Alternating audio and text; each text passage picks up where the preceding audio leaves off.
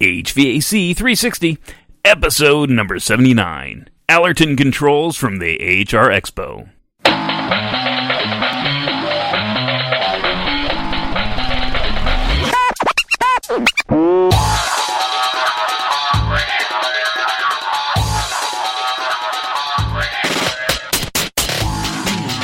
Welcome back, everybody, to another episode of HVAC 360. I'm your host, Matt Nelson. This week is the last of the episodes uh, that I've gotten out of the archives, the evergreen content. Um, this one was especially interesting because this week I get to talk to Kevin Callahan, who is the product owner and evangelist, and in fact still is three years later for Alerton Controls. So, uh, I caught up with him at the HR Expo, and I, I, spent a good deal of time with him. We actually didn't record on the floor of the HR Expo, which normally is the case. Uh, instead, we kind of I had some time to gather my thoughts, and I got to interview him after the fact. So uh, the audio is going to be a little bit better uh, on this episode, and uh, you're going to be able to uh, hear what we're discussing. I mean, some of the interesting things is just how uh, the temperature controls industry is evolving. Um, and some of the neat things that are out there on the market and what it can do uh, and what what the future holds for it. So uh, a lot of that is still relevant. So I'm excited to, to get this last uh, episode out to you uh, for your listening pleasure. And without further ado, let's cut to the tape with Kevin Callahan.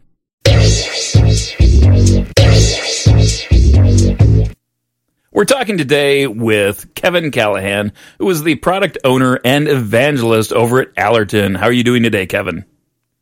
Excellent, Matt. So, I uh, first off, I gotta I gotta ask you because you know your job title, product owner and evangelist. I mean, I kind of get the evangelist part, but product owner kind of throws me. What what does that mean? So, um, I'm even though I'm part of the product management uh, group, and that's kind of the department I belong to. I'm embedded into R and D, and I sit with the software developers. Um, as a product owner, I help drive uh, the priorities that get developed into the the Compass software product, and then um, I I uh, uh, look at defects and I I uh, help prioritize which defects need to be resolved um, you know, first versus, you know, next and, or last. I help in the planning, um, uh, give them the objectives that we want to uh, develop in the next uh, development cycle. In the last uh, three years, we've embraced a an agile uh, development um, model where uh, our development is done in eight week cycles, and those are called um, um project uh, increments. And so within that eight week cycle, we identify what value can we deliver to the market.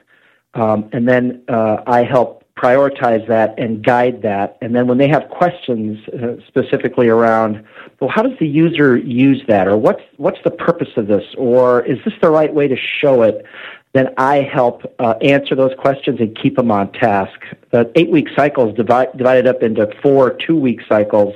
And the beauty of that, uh, compared to the traditional waterfall method, where um, you develop a product over 18 months and then it's delivered to the market, and customers go, Yeah, you know, I kind of wanted that 18 months ago, but now I don't want it anymore because we work in eight week cycles and, and those are broken up into two week chunks, we can um, uh, change course quickly, and we can embrace new technologies as they um, uh, you know come about in the marketplace and in our business.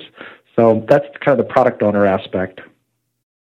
All right, so we got the the kind of the name, uh, the title thing out of the way. What if somebody didn't know anything about Alerton? Can you? What's your you know your elevator pitch on what Alerton is and what they do for the industry? I wish my wife were here because she does a better job of it than I do. Because um, it's like, you know, what your husband do? Um, so Alerton, uh, here at Alerton, we uh, design uh, and we used to manufacture when we uh, were a private company, but now the manufacturing is all done in uh, Honeywell's um, manufacturing facilities. uh, here in North America.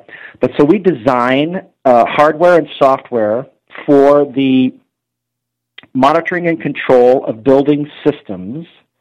Um, and building sizes range from they could be a retail store, uh, typically a, a, a, group of retail stores spread out geographically, up to a 76 story office building or even a um, 100 building campus the size of Microsoft.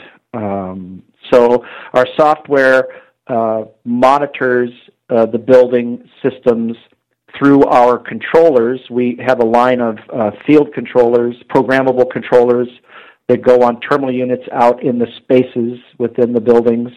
Um, and then we also uh, manu- uh, design and manufacture uh, larger controllers uh, for central plants, chillers, boilers, and whatnot. And so we control uh, those processes to maintain the comfort conditions within a building temperature, humidity, pressure, CO2.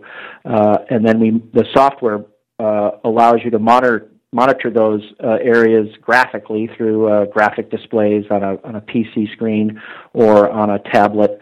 Um, and then they're able to uh, manipulate the system, change set points, uh, schedule the system for occupied, unoccupied hours, set up alarms for when systems aren't performing as they should be, uh, set up trend logs so they could uh, they could view the uh, history of a, of the systems, how they've been performing over time. Especially, that's very critical for troubleshooting and, and commissioning.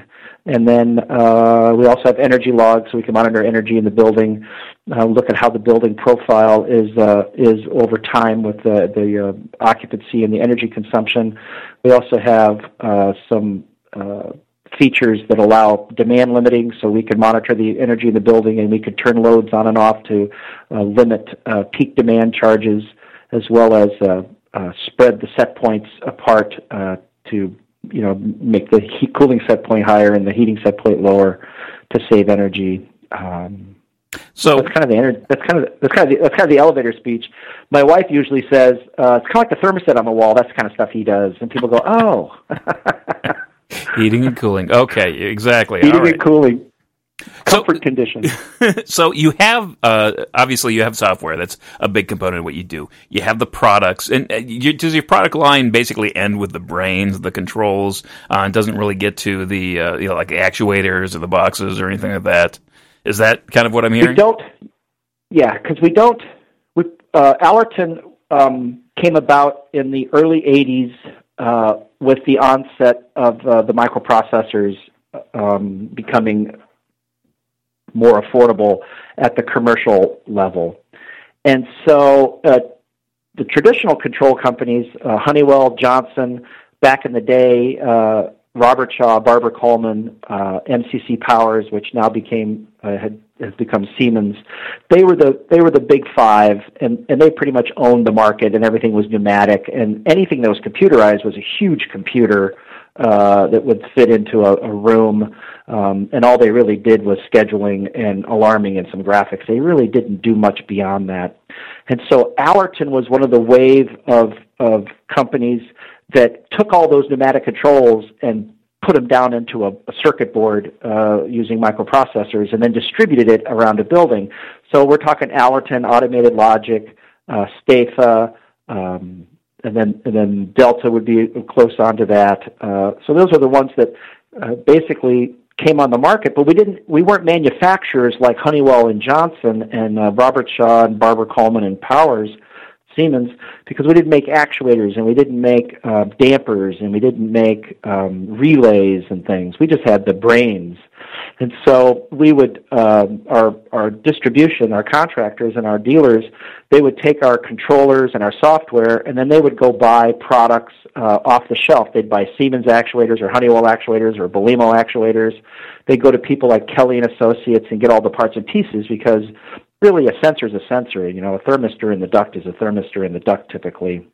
Um, but the one thing that Alerton did was that we we came up with a um, uh, communicating wall sensor. People call it a thermostat, which you know, thermostat is something that turns something on and off. Um, uh, but this is really a communicating wall module, and it senses temperature, uh, humidity, CO2. It allows the occupant to change the set point. It allows the occupant to um, schedule the space when it's uh, after hours and unoccupied uh, periods. They can go occupied for a set period of time. So really, we have the wall sensor that connects to our field controller, that connects to our building controller, that connects to the software. So we have it basically um, from top to bottom. Uh, our products, but uh, what we design and manufacture, and then it's those field devices, like you said, sensors and actuators that pretty much you can use anything off the shelf for that. Right, and I think in, in, in, general, I would say it's kind of a benefit to the owner because you're not locked into a a proprietary uh, component that that you you're, exactly. you have to buy. Exactly, and you know, there's different processes require different level of um, of product. You know, if it's a if it's a data center and they want and they want it to be more industrial than a commercial office building, then they could buy industrial grade uh, valves and sensors and actuators which makes sense. Right. So you you mentioned Honeywell there, and I know that uh, you're involved with Honeywell. So could you explain a little bit about your relationship with with Honeywell?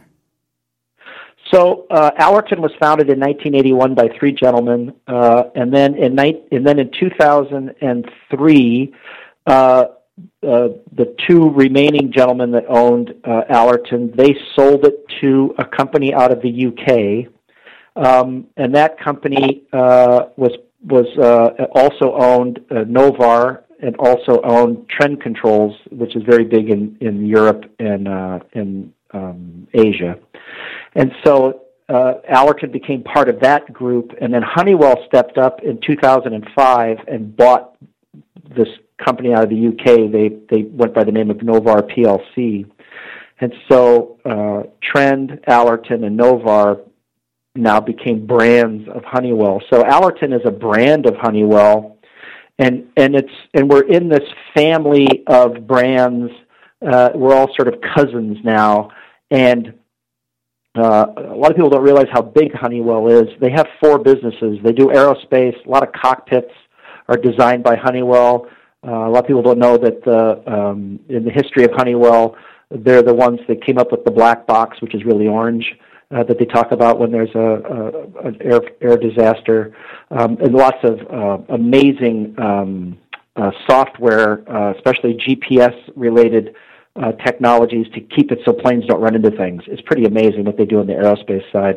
Transportation, uh, Honeywell is a leader in uh, um, turbos for cars and trucks.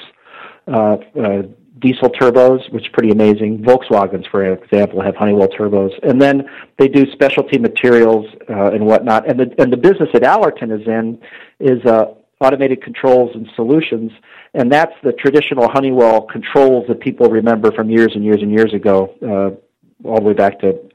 Uh, 1890s uh, when Honeywell was founded in Minneapolis, and so we're kind of in a in a division within that called combustion and controls uh, systems, uh, commercial control systems. Um, anyways, um, in this, you will our, our, cousins include Novar, which uh, their market is big box uh, retail. You know, the WalMarts and the Lowe's and the and the Home Depots, and then there's the uh, Honeywell building control systems, and they and they do uh, their controls are sold through uh, distribution of uh, distributors, over-counter sales to contractors and whatnot. And then Alerton, our our distribution is to an authorized dealer network um, throughout North America, and then uh, expanding um, throughout the world. We've had some long-time uh, international dealers, but we're, we're we're gaining momentum in the high growth regions. And, um, and so Alerton is looked at as as the brand within Honeywell that targets uh, segments like the K through 12 segment we're big in, data centers we're big in, pharma, uh, hospitals, uh, university campuses, um, and large building campuses. So large systems with with uh, um, lots of integration. Um, Alerton was one of the uh, um, early adopters and, and, and, and sort of the founders, so to speak, of of BACnet out in the marketplace. So when the ASHRAE released BACnet specification back in the late 90s, um, uh, Alerton, Automated Logic, and Delta were like the three smaller companies that were the first to market with full BACnet systems. And so within Honeywell, Alerton is looked at as the BACnet expert in the BACnet system, um, as opposed to the proprietary systems like uh, well, LON is open, so to speak, but not not like BACnet is. And then, um, uh, of course, within Honeywell is Tridium, and a lot of us are are leveraging Tridium's Niagara framework um, as an underlying piece within our system, software and hardware. And and how, if I could ask you to expound upon that, how exactly is that happening? I mean, I've run into to, uh, Tridium, and I have this understanding of their their kind of their overlay um, for certain municipalities and, and things like that.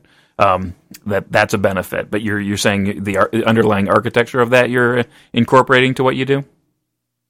Right. So we'll take their framework, which really is, is the is, is what you know what Tridium's developed over the last 15 plus years. Um, is this framework that you can build upon? You can build applications upon it, and and and its and its strength lies in the fact that it's it's a middleware. Some people um, uh, in, in early on, I mistakenly referred to their products as gateways, and I was corrected by a colleague who said uh, gateways just translate and you have you have nothing more than just translating one language to another. But the the power of the Niagara framework is as a middleware I can bring in um, systems of disparate protocols. I can normalize them within Niagara and then I can go back out to those disparate systems and control and schedule an alarm from them, and I can log them. And, and so the beauty there is um, I could take BACnet and LON and Modbus, and I could take uh, Andover's proprietary. I can take um, uh, the old uh, CSI proprietary.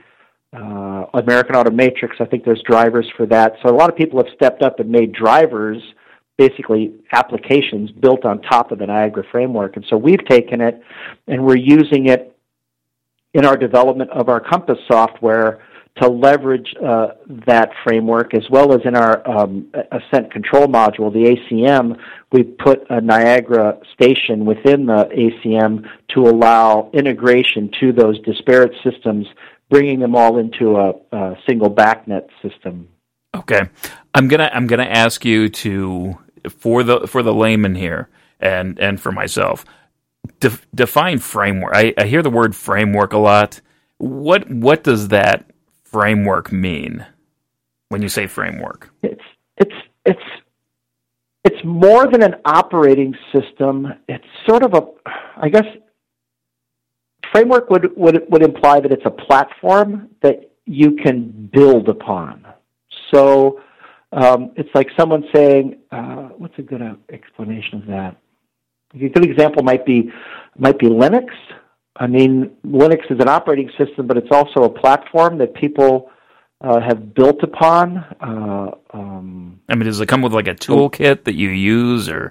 Yep, yep. That They have a they have a toolkit. Uh, they have developer toolkits. Uh, you know, for people that want to build drivers and whatnot and a lot of it's pretty basic. Uh, it's it, you know to build upon it. Um, it's it's not unlike taking uh, Excel and building a, a, a Visual Basic app uh, application using Excel to do things. So it's like having this this foundation, and then it it has a bunch of hooks to it, um, and then I can I can just get in there and build upon it and build different applications, which a lot of people have done. Okay.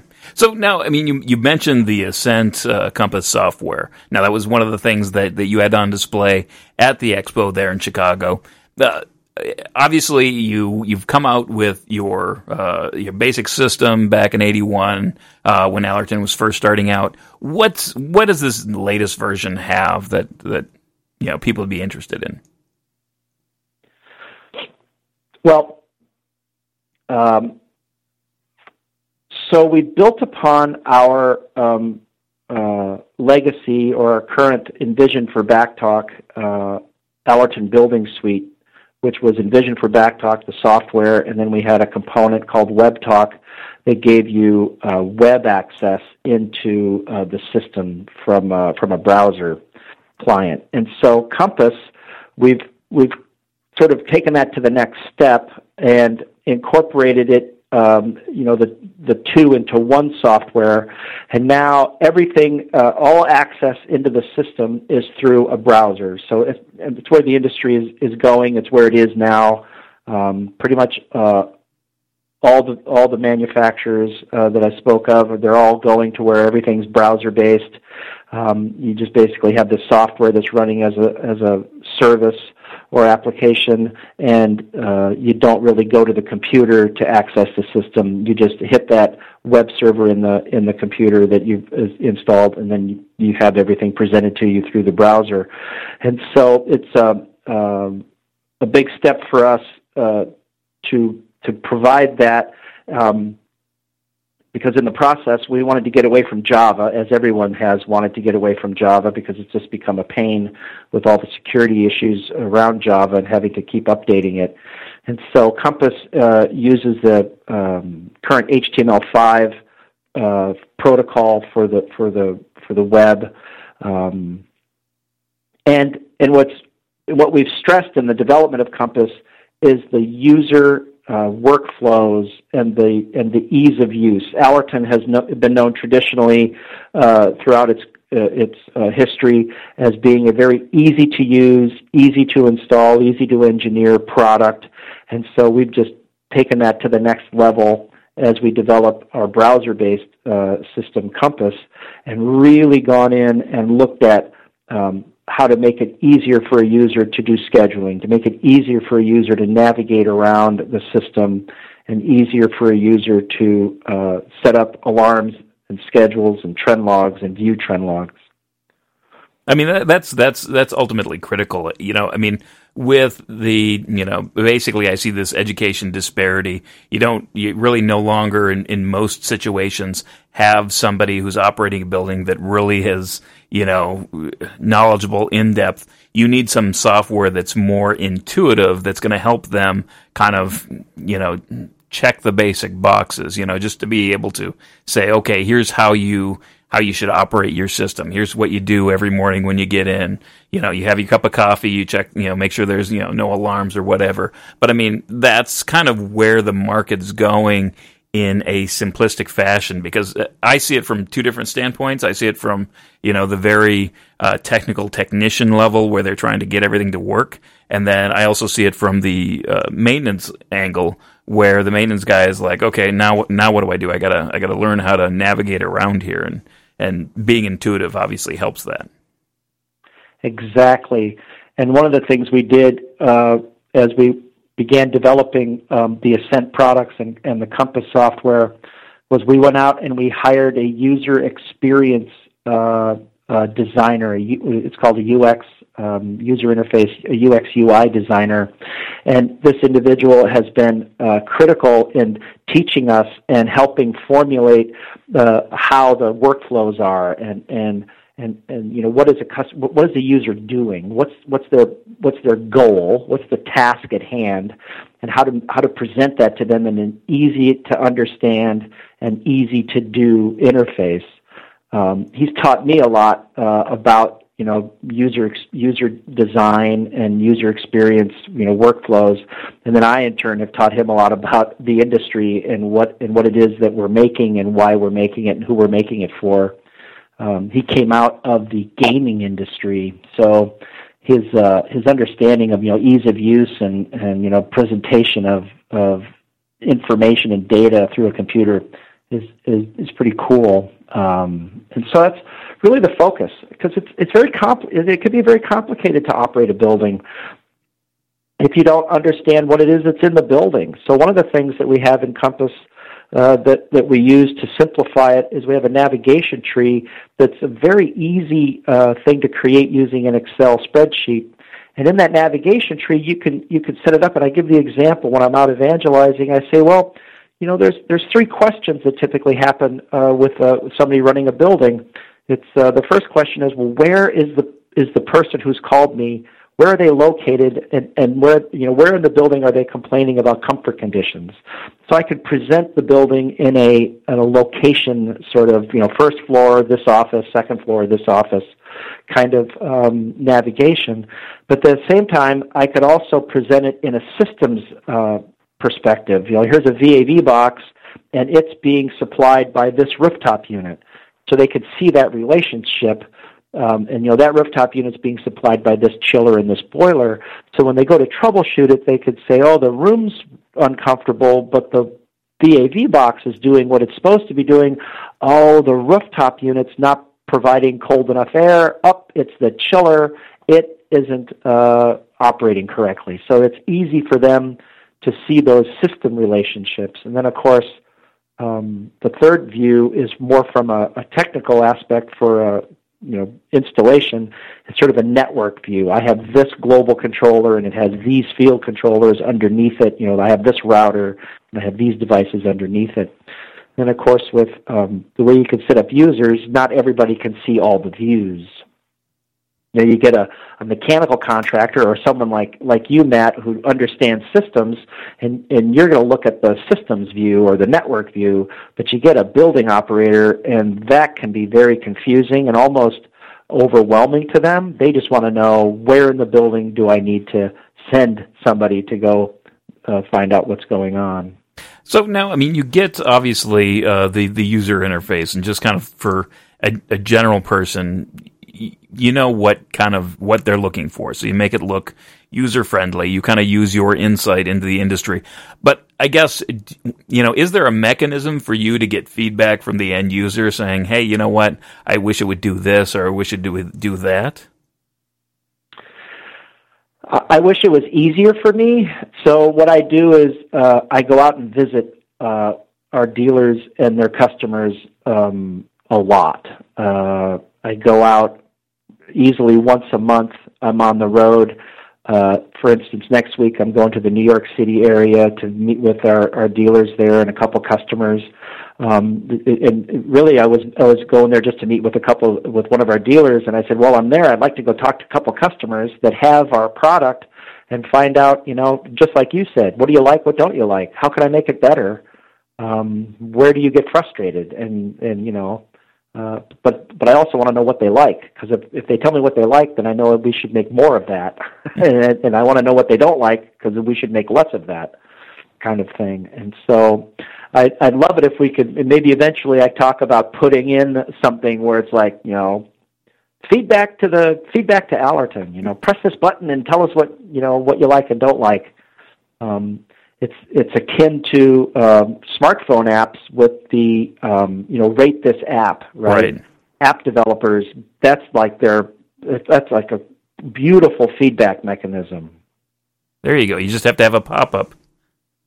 Yep, rate rate this product, and you know so many people are doing that now. But well, I'll get there. You know, it's baby steps. It's a marathon, yeah. not a sprint. so I, guess uh, uh, you've had this uh, new software. How how long on the market? So we uh, we released uh, Compass 1.0 in uh, January of 2014, and then in and it was um, it was the, it was a basic system. It didn't have everything in it, in it that that we wanted it, but but we wanted to get it in the market as soon as possible. We wanted to get it in the hands of of our dealers and their customers and the users because we want that. We, I wanted that immediate feedback. I wanted to know: Are we on the right path? Are we going in the right direction? Uh, so it was essentially uh, uh, it did everything that our current product did uh, through the web.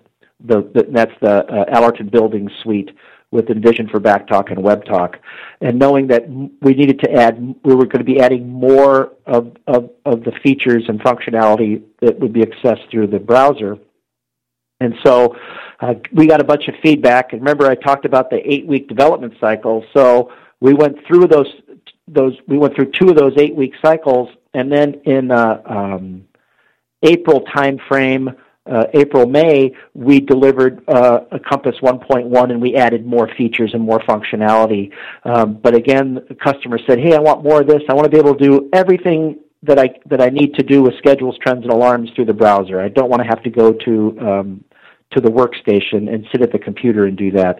And so. Uh, so knowing that that full well, we we then delivered all of those features in November of 2014 um, in, with Compass 1.2. And currently, we're uh, in the final uh, uh, cycle of getting ready to release Compass 1.3 in May, in the May timeframe. And it's really targeted to uh, high growth regions in the international market. And the big piece here is the localization, um, allowing our uh, international dealers uh, in China, in Central and Latin America, South America, and in um, the Middle East and North Africa to be able to uh, localize the the, the web user interface into their local language. And one of the cool things we did in that is um, they can uh, uh, translate the the web UI, the the the, the product um, uh, through lexicon files into the various languages. So we have some guys doing Spanish, we have guys doing French Canadian, we have someone doing French uh, for North Africa. We have someone doing Portuguese for Brazil. And then uh, I can have all of those files in the system. And then if I set my browser to the local language that I want to view uh, in, in, the browser, then uh, they can connect to a Compass system and everything's presented to them in their local language. And the beauty of that is um, I can connect to the system and, and see everything in French, and then Matt, you can connect to the system and the same system and see everything in English, and and that I think that's kind of a cool feature. Uh, a lot of the uh, of our dealers and customers here in North America, especially the United States, are like, well, that that doesn't really have value to me. And I said, oh, wait a minute though, in California, Arizona, New Mexico, Texas, South Florida, all of those border states in South Florida, where there's a lot of Spanish speaking uh, individuals, that makes it really easy for them to operate the system because now they get it in their native language. If they're, uh, you know, ESL um, individuals where English is a second language, and of mm-hmm. course we're going to add some some more value features. So that's the next that's the next release here coming up. Excellent. So I guess you know, aside from uh, some of the language things, which I you know, I mean, those are fascinating what what are end users most you know what's what's their number one thing? I mean you mentioned scheduling. Is there anything else that they're they're kind of you know all up in arms about? Like hey i need this? Or you know it's good enough but yeah i mean there are the incremental changes or is it you know bigger things they're looking for? Well you know the big push now is uh, is you know getting getting applications in the cloud using the cloud infrastructure uh, leveraging that um, and and, I, and, and the big push now is uh, analytics, um, fault detection, and diagnostics. So it's that it's it's the continuous commissioning aspect. You know, I want to be able to. I want my system to tell me. Um, you know, once I've got it configured, once I have it operating, I want it to tell me is it operating at, at optimum performance? And if not, where is it not functioning correctly? So examples of that would be looking at economizers are classic things that fail and add cost uh, to the operation of a building. If a, if the outside air damper and return air damper uh, actuators, if if they have an issue and I'm not closing those outside air dampers like I should, that means I'm bringing in outside air and I'm spending money to condition that. So if I can if I can if I can monitor that and look at the the the performance of that economizer section of a of an air handling unit, then I can get a warning that hey, you know, this this looks like it's not functioning correctly. Because that because what you do, Matt, is commissioning, and you go in and you get it so you say, yep, everything is operating exactly as it should. It's all operating, you know, per the spec and per the sequence, and everything's everything's golden. But over time, something might happen. You know, the the shaft on the actuator might might slip or the connection might loosen. And usually people don't find that out until it's they've spent a lot of money um, uh, on energy costs. Um, and other things are looking, you know, looking at um, uh, the energy consumption within a building. People want to know where am I using energy? Where is energy being used that it should not be used? And so connecting into the to the various systems um, to monitor like plug loads and monitor you know sub meters. Um, so I think the, the next big push that, that, that users want again is a, that analytics, the fault detection and diagnostics, the presentation of information, better presentation, um, uh, you know graphs and, and, and graphic displays that, that, that inform easily without having to think about it. You know, I should be able to look at a floor plan and go, "Oh, that room's hot. Oh, that room's cold," and then and then go find out why. Absolutely. You know, I mean, I guess a couple of things, at least from my my standpoint, is that when you get into that fault detection, that analytics, um, I've really seen some, I guess, uh, big issues with the data. I mean, you know, data is always streaming, you know, out of the out of the building automation system, and just being able to capture that in a meaningful way and store the historic, you know, trending. Um, you know, I mean, some systems just uh, they they can't do it. I mean, that's a that's a big issue with some systems, yeah. depending on you know. You know, if you have an engineer who says, "Hey, you know what? I want to trend everything," and you kind of look at him and go, yep. "Do you really know what you're saying?" Um, right. You know, especially you know when you get multiple buildings and and you're trying to you know dial into a browser and it just why why is it not why why is the graphic not coming up? Well, because it's right. bogged down in collecting data. Right and that's and that's a real frustration, you know, when you you go to a, a system and it's like, look at all these alarms you have set up here. Do these? Do you do anything with these? And usually the user will say, Nah, I just ignore them. How about how about we go through and delete them all, and let's sit down and talk about what really is important to you. What are you you know what are you going to take action on instead of you know how, how someone else thought it should be set up. I always I always find that interesting. And the data collection, Matt, like you said, I mean, it, yeah, it's great that it, they can collect all that data, but it ends up being garbage if you're not going to do anything with it. Right. Absolutely. I mean, you got to do something with it, and so that's that. Um, you know, the analytics and the and the fault detection and the diagnostics, and then to do things like monetize that analytics and that, that fault detection. So that the guy says, "Well, I have I have four things that, that that aren't operating correctly. Which one should I work on?" Well, let's monetize it. That one you should work on because if we don't fix that one, then we're going to spend, you know, X amount more in energy costs. So it, it makes it easy to prioritize what should be worked on. Now, I mean, obviously, you you, you, kind of talk about this analytics as I mean, and, and in the industry, um, there are some people that you know are all hyped up about it. Um, it's still, in my opinion, it's not quite there yet. Um, but it's not. It, you talk about it being integrated into uh, your build, your you know your your your software, and I mean, it, do you envision a time when you're like, uh, you know what, um, we're going to have you know these six things um, you know, and they're going to be, you know, monitored for you. So there's no setup involved, you know, realistically, maybe a little bit on the on the front end by the installer, but there's nothing that the owner has to do. It'll always, you know, right. it already be set up. So uh, now you're getting into my vision, and and my vision for Alerton and the and, you know and in the industry and what the users need. Uh, one of the things that I'm pushing for is uh, we're getting ready to um, refresh our field controllers because they, they're, they're getting pretty long in the tooth. And one of the things, one of those automatic things, and you kind of spoke to it about, you know, out, you know, logging every point. Well, I want to do that. I want to make it so that every point that you're using in the field controller is being logged locally in the field controller. However, that doesn't mean all that information gets pushed up into the cloud, up into the database, because not all that information is is important. And and, and allowing uh, you know you, the commissioning agent, or me, the control contractor, or you know working together with the user, saying, well, you know, I'm logging these 200 points in that controller, but only about 10 of them we need to bring up to the cloud to really do the analytics. The reason I want to log all those points in the controller is because if there's something going wrong in that controller, I want to be able to look back over the next over the past 72 hours or 96 hours, you know, uh, ideally get a week's worth of data there that I can look at and go, "Oh, I see what's going on." So that that piece is that automatic, you know, set it and forget it kind of um, the configuration.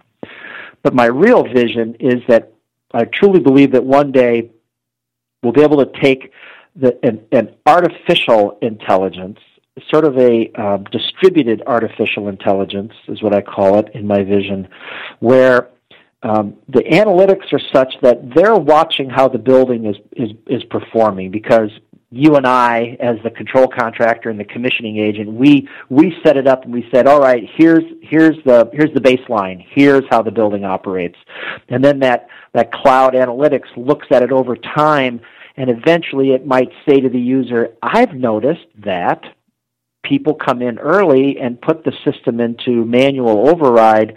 Would you like to adjust your schedules? And and usually ask you know it would be one of those ones where they ask the building operator would you know you should do this. And then eventually it might say would you like me to do that for you? And then eventually it's like i'll just do it for you and i won't tell you but i'll i'll let you know in a report once a month what i did to make your building operate better. You know that aspect is what i think is the future of of the of all of this analytics and cloud computing is to you know help the building operator make decisions because, like you said earlier, it's a it's an experience um, education uh, limitation of the workforce. You know, they don't really understand the systems. They don't understand the interaction between the chill water plant and the and the air distribution and the energy consumption and the people coming and going. And the, and you know somebody's got to help them with that. Right, and you know, and I, I got to imagine, you know, as I, I've, I've gone through that iteration a couple of times. I mean, there's only only so many things. I mean, if if you if a VAV box is doing something wrong, there's only so many. There's going to be a couple telltale signs where you're going to be able to monitor that. Um, but right. you, but you know, it, it it could be it could be critical at any one location. I mean, data center. You know, things things even the smallest things to monitor. You know, it doesn't. You know, I, I guess you have a an AI um, that kind of monitors this data, and it doesn't take them you know any more to do you know hundred trends than to do ten thousand trends. You know, it's a matter of right. milliseconds to to kind of flag right. whatever's whatever's doing you know doing that. So that's exactly. I, you know, I like to predict. I'm like, okay, so so if this is true and you're going to integrate it into your current system, either I learn how to do, you know, multiple different, uh, you know, trend logs and uh, analytics, you know, for Alerton or Johnson or Siemens or whoever, or, you know, basically you're going to develop something, you're going to eat my lunch and just do it for me. And I'm going to be out of a, you know, a business model, so to speak. Actually, though, um, one of the things that that I want to get to is where we we're able to build in the features that you as a commissioning agent need that make your job easier. Because I know that that you know you step on the job and it's like okay, I gotta I gotta I gotta get this out of the system. I want to know this about the system, and so at some point, you know, when in our development cycle, I want to start addressing your you know the commissioning agent's needs um, as they relate to the to the to the Alerton dealer to make that part of the installation and and uh, and turnover of a building easier, especially coming back, right? Because you go back and you recommission, mm-hmm. and, you, and it, it'd be nice to know. Well, like it'd be great for you to hit a button and say, "Give me the give me a report on the differences," and then you go and then you go away and you look at it and go, "Oh, boy, that's a boy, boy, there's lots of change since I was here." When we when we installed this building. I mean, it's all that data is there, and I just want to make it easier for you to get to it so that you can determine what needs to be, you know, fixed. Right. But I mean, uh, to my point, at some point, you know, pushing a button, you know, just about anybody can do that. It, uh, obviously, knowing what to do with the data that you get back, that's going to be that's going to be the proposition. Right. Um, it's just right. going to be that's the va- that's right. That's the value you add. Right how to you know how to discern and, and decipher all of that information. Okay, that's fascinating stuff. Now, obviously, I you know yeah I took a look at the Ascent uh, Compass software. Um, and one of the phrases that, that struck me uh, was the monitors and controls a whole host of building systems. Now, I mean, you're talking more than HVAC here. You're going into other things. Can you explain a little bit about yes. what that means? Well, well, with um, again, uh, you know, the various protocols. Uh, Modbus is a good one where we can look at um, energy meters um, and, and BACnet being a, a, a, protocol that a lot of manufacturers and, and various system uh, vendors uh, have have embraced. and again, back to the, the Niagara framework and being able to uh, uh, monitor and control um, disparate systems, you know, prim- proprietary protocols. So really, it's it gets down to it's more than just HVAC that you need to monitor and control as far as comfort and energy. Um, I've always found it interesting that um, I have a I have a wall sensor that is controlling the temperature and humidity and pressure within a space, and then next to it is a light switch that has an occupancy sensor on it. Well, really, we only need one thing on the wall to do that, and if they're scheduling the HVAC system based upon you know the workday. Um, they should also they shouldn't have to also go into a lighting system and do that same thing they should be able to set one schedule for the building, and all the systems then w- react to that schedule. If I walk into a conference room, the occupancy sensor should say, "Oh, people are in this conference room. I'm going to now run the HVAC system for a non-vacant mode, and I'm going to turn the lights on." So um, it's really uh, it's always been the promise of the uh, of the building automation industry to, you know, connect everything together, but I think it's getting more and more easier to do that. Now, just based on that example, I mean, obviously, the the one thing I would say is, yeah, there is a, um, you know, you get into a position where you have multiple trades that, you know, if they say, okay, it's going to be a thermostat slash light switch, okay, now who puts it in? Who provides it? Right. You know, I mean, you right. get this discussion between, you know, is it going to be, you know, uh, something that a uh, a Lutron would provide, or is it something that Alerton provides? Um, you know, because it is, you know, you connect, you, you know, your, uh, you know, 120 line voltage to it. You know, there's a problem, or is it just, you know, because uh, too, I know that there's a lot of different things, and you know, you talk to engineers long enough and they get some t- some of the some of the times they get these crazy ideas, and they, you know that's great for pushing the envelope. But whether you can institute those you know sequences is another thing.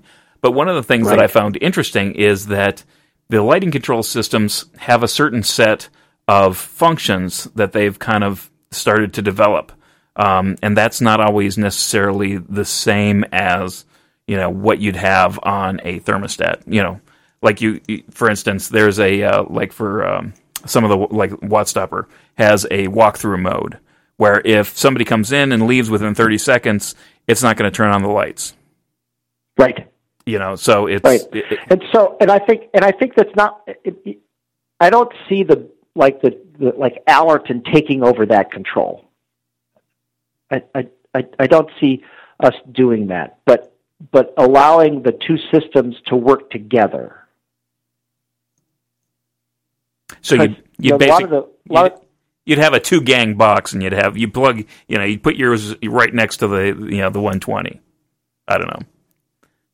Yeah, I mean a lot of it now, especially the lighting systems. You know, the LEDs are all you know that's low voltage stuff, and then uh, being able to um, do light harvesting. You know, measure the light coming in from the from the windows, and then dimming the the, the lights near the windows because you know to save energy because we don't need you know we, we can use the light from outside you know that's something that's part of the lighting control system but as far as the occupancy part um, you know some zones in the building would be the traditional occupancy of a time schedule um, you know in an, in an open office floor plan let's mm-hmm. say but it's those corridors like you explained that aren't typically uh, occupied it might be a, a corridor in part of the building that is only acce- accessed every once in a while, or conference rooms, or these. Uh, I'm in a I'm in a phone booth room here in our new office, and because uh, we have a big office open office plan, and it, it has an occupancy um, sensor for the light switch, uh, but um, I found that it's overly sensitive. I walk by the room and the light comes on, so it's like, well, hmm, I wonder if someone like Matt has commissioned that because it seems overly sensitive. Nobody's um, changed the dip switches. To, no. Maybe maybe Matt needs to come and help help the the building owner understand how to make that work right. Um, so I think I think it's not where where they'll. I don't believe in like one system. You know, it's not like one ring to control all. It's like um, you know the connectivity of the systems together so that they work in concert with each other instead of fighting each other. Because mm-hmm. it's really it's it's really the driver of it. Matt's going to be energy.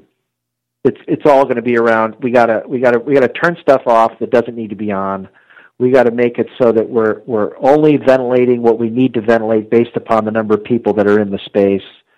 Um, we don't need to you know have it on cooling um, all the time. Uh, from a control standpoint, I don't know how you are when you go into those the the new retail malls in the country where they look like little downtown areas, right? It's not mm-hmm. a mall, but they look like a bunch of storefronts. And I've been in parts of the country, Florida, Texas, uh, North Carolina in the summertime, and I walk down those sidewalks, and and those retail stores have their doors open, and you just you feel the blast of cold air coming out of that retail store, and I was asking someone why do they do that, and they and the guy said it's marketing. They're enticing the person to come in because it's cool and it's and, and they'll feel better as opposed to being out where it's hot and humid. And I thought, what a energy waster that is. I mean, it just it just boggles my mind that they just have the doors wide open and they're basically, you know, trying to trying to air condition, uh, you know, South Florida. it's anything. I mean, it's it's all about what their uh, key performance indicators are, right? You know, if they sell more right. because they do that, then it's then it's worth the money spent on air conditioning. the, yeah, the cost of electricity is is is nothing. Exactly. Well, you know, I mean, we've talked about a lot of things, and and um, I guess if somebody wanted to learn more about this uh, product, what what's the best way to do it? Uh, we have uh, the Alerton.com site has some uh, um, information on on the Ascent uh, Compass uh, and and the Ascent Control Module and our new Microset Four. There's some information up there. Uh, there's also on the website uh, they can locate their uh, their authorized Alerton dealer in their in their in their market, um, and they can contact them and to find out more information.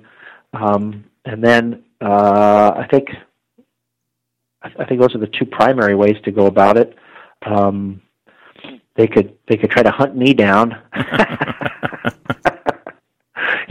it's not very difficult. Now, you told them my name. Doesn't take long to find me. so, I mean, as far as you know, training classes is that something that's that's popular at all for somebody who's maybe not necessarily working for a distributor? I mean, is that something that's open to the public? I, I, have I've seen training classes there, but I don't know if it's specifically directed towards the. Uh, so we'll, we'll we'll we'll train anybody, and we don't segregate our training classes between uh, our dealer network and, and end users. And so, uh, you know, if, if you were to come to a training class, Matt, you would sit in a class with our dealers, and we would teach you everything that we teach our dealers in how to um, engineer, uh, install, uh, deploy, commission uh, an Alerton control system uh, from the from the hardware to the software and so the only the only um, criteria there is you just have to go through an Alerton dealer. That's that's all you have to do is just contact an Alerton dealer in your market and say, hey, I want to go to the Alerton training class, and then you you you you know you basically work through them on the on, on whatever the costs might be. Excellent. All right. Well, Kevin, I offer you the last word. Is anything we haven't talked about that you'd uh, like to discuss? No, gosh, you know, you get me going, and I. Everybody knows that once you start me talking, I, I'm very difficult to shut up, and uh, and the only thing I'm missing is a whiteboard because you know I'll jump up on a whiteboard and I'll start drawing pictures. Um, um, no, I think we covered a lot. It was very interesting. I I, I really enjoyed the conversation. Uh, I look to, forward to talking to you in the future uh, to get your feedback uh, on your needs as a commissioning agent, uh, you know, with, with systems. So I know you'll you'll hear from me in the future. But otherwise, I want to thank you very much for this opportunity. All right. Well, thank you, Kevin, for being on the show.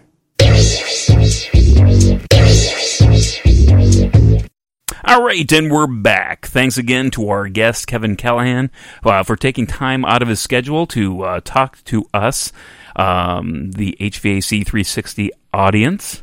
Um, thank you for listening and being part of this audience. I really do appreciate it. And I think that, you know, being the top 3%, uh, learning every day, it, it's, it's good stuff. It's, it's really required, especially when changes are happening in our industry so fast. We need to be able to not only keep up on it, but keep refreshing ourselves to it. I was talking to uh, uh, somebody the other day, and it, it really kind of, you know, uh, again hit home when we need there. You know, the more you know in this industry, the more you've spent time in this industry, the more you realize, hey, there's just so much that I don't know. So not only do you have to keep aggressively learning on the new stuff, but you kind of have to keep revisiting the old stuff so it all keeps fresh in your mind. So Thank you for listening. Uh, a couple things. Uh, sign up for my email list. Go to HVAC360.com and uh, sign up for that list. Uh, that'll get you all the little uh, tidbits that I'm sending out there, kind of behind the scenes. It'll it'll get you in the know. Um, and also, I just want to make sure that if you did like this episode, hey, pass it on. Thank you for listening again, and remember, as always know what you build, and share what you know.